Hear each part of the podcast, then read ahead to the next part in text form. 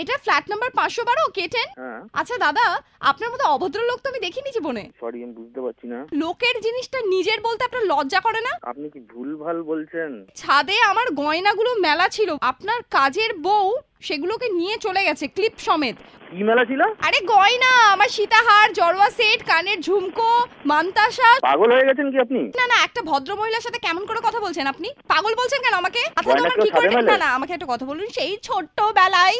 কত ছোটতে আমার দিদি আমার হাতে গয়নাগুলো তুলে দিয়েছিল সেইগুলো যদি আমার হাতছাড়া হয়ে যায় তাহলে আমার পাগল হওয়া কি বাঞ্ছনীয় নয় আপনি কোন ফ্ল্যাটের কথা বলছেন আপনি গয়নাগুলো দেবেন নাকি বলুন রং নাম্বার লেগে গেছে আপনি পরে ফোন করবেন আমি ব্যস্ত আছি এখন আপনার ব্যস্ততা নিকুচি করেছে আপনাকে বলছি না তখন থেকে ফোন করবেন না এখান নম্বরে মেজাজ কাকে দেখাচ্ছেন আপনি হ্যাঁ আমার জিনিসপত্র চুরি করে বেজাল দেখানো হচ্ছে পাগল হয়েছেন কে ছাদের মধ্যে গয়না মেলে রাখে তারপর বলছেন আমার কাজের বউ নিয়ে গেছে আমি আমি আমি মেলে রাখি আমার গয়না আমার ছাদ আমার তার আমি যা ইচ্ছা তাই করব চাপকানি বুঝেন চাপকানি এবার চাপকানি খাবে তো ভদ্রভাবে ফোনটা রাখ ফোন ফাটে থাকিস তুই কোন ফ্ল্যাটে থাকি আমি এটা মুরগাসলে ব্র্যাড এফ এর অফিস ওইখানেই থাকি আপাতত দাদা